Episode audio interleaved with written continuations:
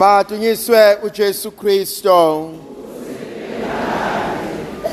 Namhlanje ithandwa zami ngifisa ukuba sibuke incwadi yevangeli njengoba lilotshwe uJohannes chapter 14 mhlambe into yokuqala ebengifisa ukuyibheka amazwi kaJesu uma ethi inhliziyo zenu mayingakhathazeki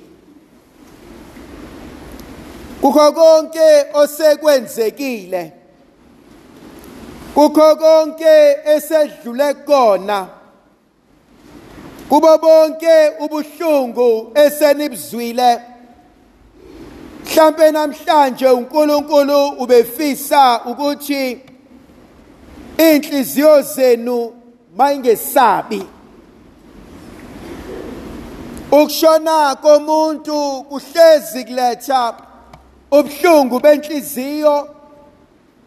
Kwesinye isikhathi siyayibuza ukuthi kwakwenze njani? Kungani kwenzeka kumina? Kwesinye isikhathi siba novalo siyathukuthela siba nokwesaba. Kwesinye isikhathi nathi uqobo lwethu siyayibuza akukho nebengakwenza ukuba ngishintshe isimo. Akukho nebengakwenza ukuba ngimvikele. Kodwa namhlanje izwi lenduduzo lithi inhliziyo zenu mazibe nokuthula. Khona lo mhlabelele enguthandayo othi thula moya wami. Noma izinto zibukhuni noma izinto zingayenzi sense noma izinto nesimo singamkeleki. Kodwa mhlawumbe inkonzo esibizelwa kuyona ukuthi inkosi salusuthulisa umphefumulo wami. Izwi lesibili elingithintayo niyakholwa uNkulunkulu kholwani nakumina. Ukushona komuntu akaze kwaba yinto ejwayelekile. Ukushona komuntu akaze kwaba inkonzo esingayivuma kodwa ukushona komuntu uma sazana nenkosi uJesu siba nalo ithemba lokuthi lesi akusona isiphetho sempilo yakhe.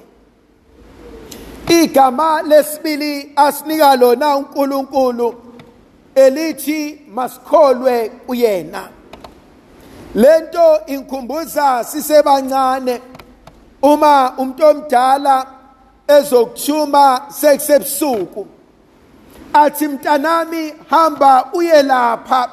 Uthi wena ngiyesaba athi kuwena khululeka ngizomalana ngikubheke. Iningi lethu lalikholelwa lokho.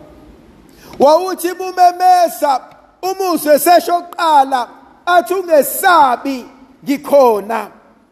Uma wawuhlala endaweni esemakhaya la ugesi ungekho khona sasisho lesalikwazi kodwa sasihlele emlilweni sibe sikhusela sikhuzela inkuni sithi khuleka ngiyakubona kodwa eqinisweni wayihlela endlini.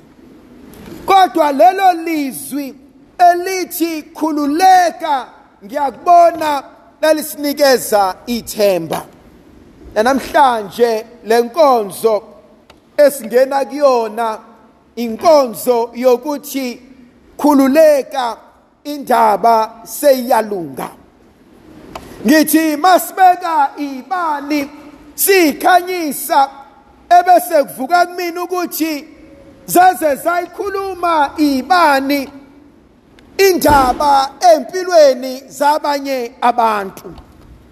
Kuyavuka kumina lenkonzo nokubaluleka ukuphakamisa izibani. Uthi ngelinye ilanga omunye osahamba emhlabeni. Uma efika lensizwa ifika komunye ithi sibanibani angiyiboni indlela la ngikhona sekumnyama. Ethi bixoxwa le ndaba ebese phakanyiselwa amamisa akhanyiselwe ibani. Ayiphelanga iy'nsuku eziyisikhombisa. Yabe sibuya lensizwa yathi sekuyaqala ukukhanya sengiyabona la ngiyakhona enye insizwa eyake yangithinta indaba yayo lensizwa yayisishone sekuphele isikhathi eside impela. Kuthe sekuphela iminyaka iyaqhamuka lensizwa ijulukile ebese ivela alimeyibuzo omunye kwenze njani? Athi mntaka baba athi bengihamba umqansi omude kodwa manje bengizosho ukuthi indlela seyiphelile sengize ngafika.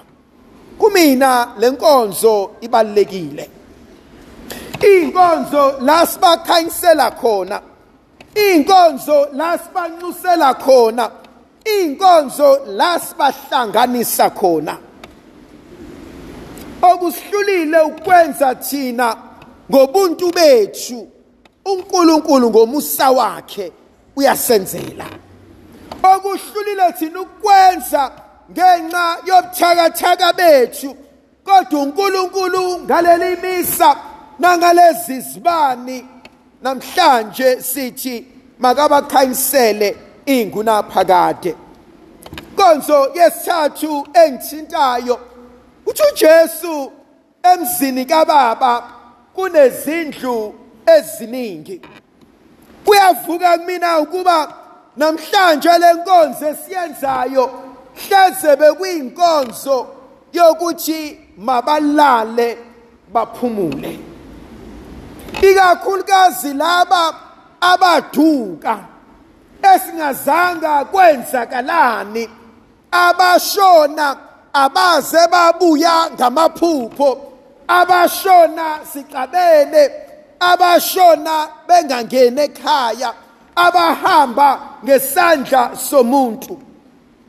Sithi namhlanje ukhona osithembisa ikhaya ogama lakhe linguNkulunkulu. Sithi namhlanje ehlulekile ukubanikeza ikhaya mabalithole kuNkulunkulu. Ehlulekile ukubanaka mabathole induduzo uJehova kodwa futhi kuyavuka kumina kulaba abathe ngokulala kwabo maqedane baduba ikhaya. Kulaba ethe ngokulala kwabo kanti bazoganga abantu kudlalwe ngenhlabathi baphendulwe babe yisitha phakathi kwekhaya. Ngale nkonzo siyababuyisa. Sithi abantwana benu laba ngale nkonzo siyababuyisa sithi imizi yenu lena. Ngale nkonzo siyababuyisa sithi umkhonto awukwazi ukugwaza ekhaya.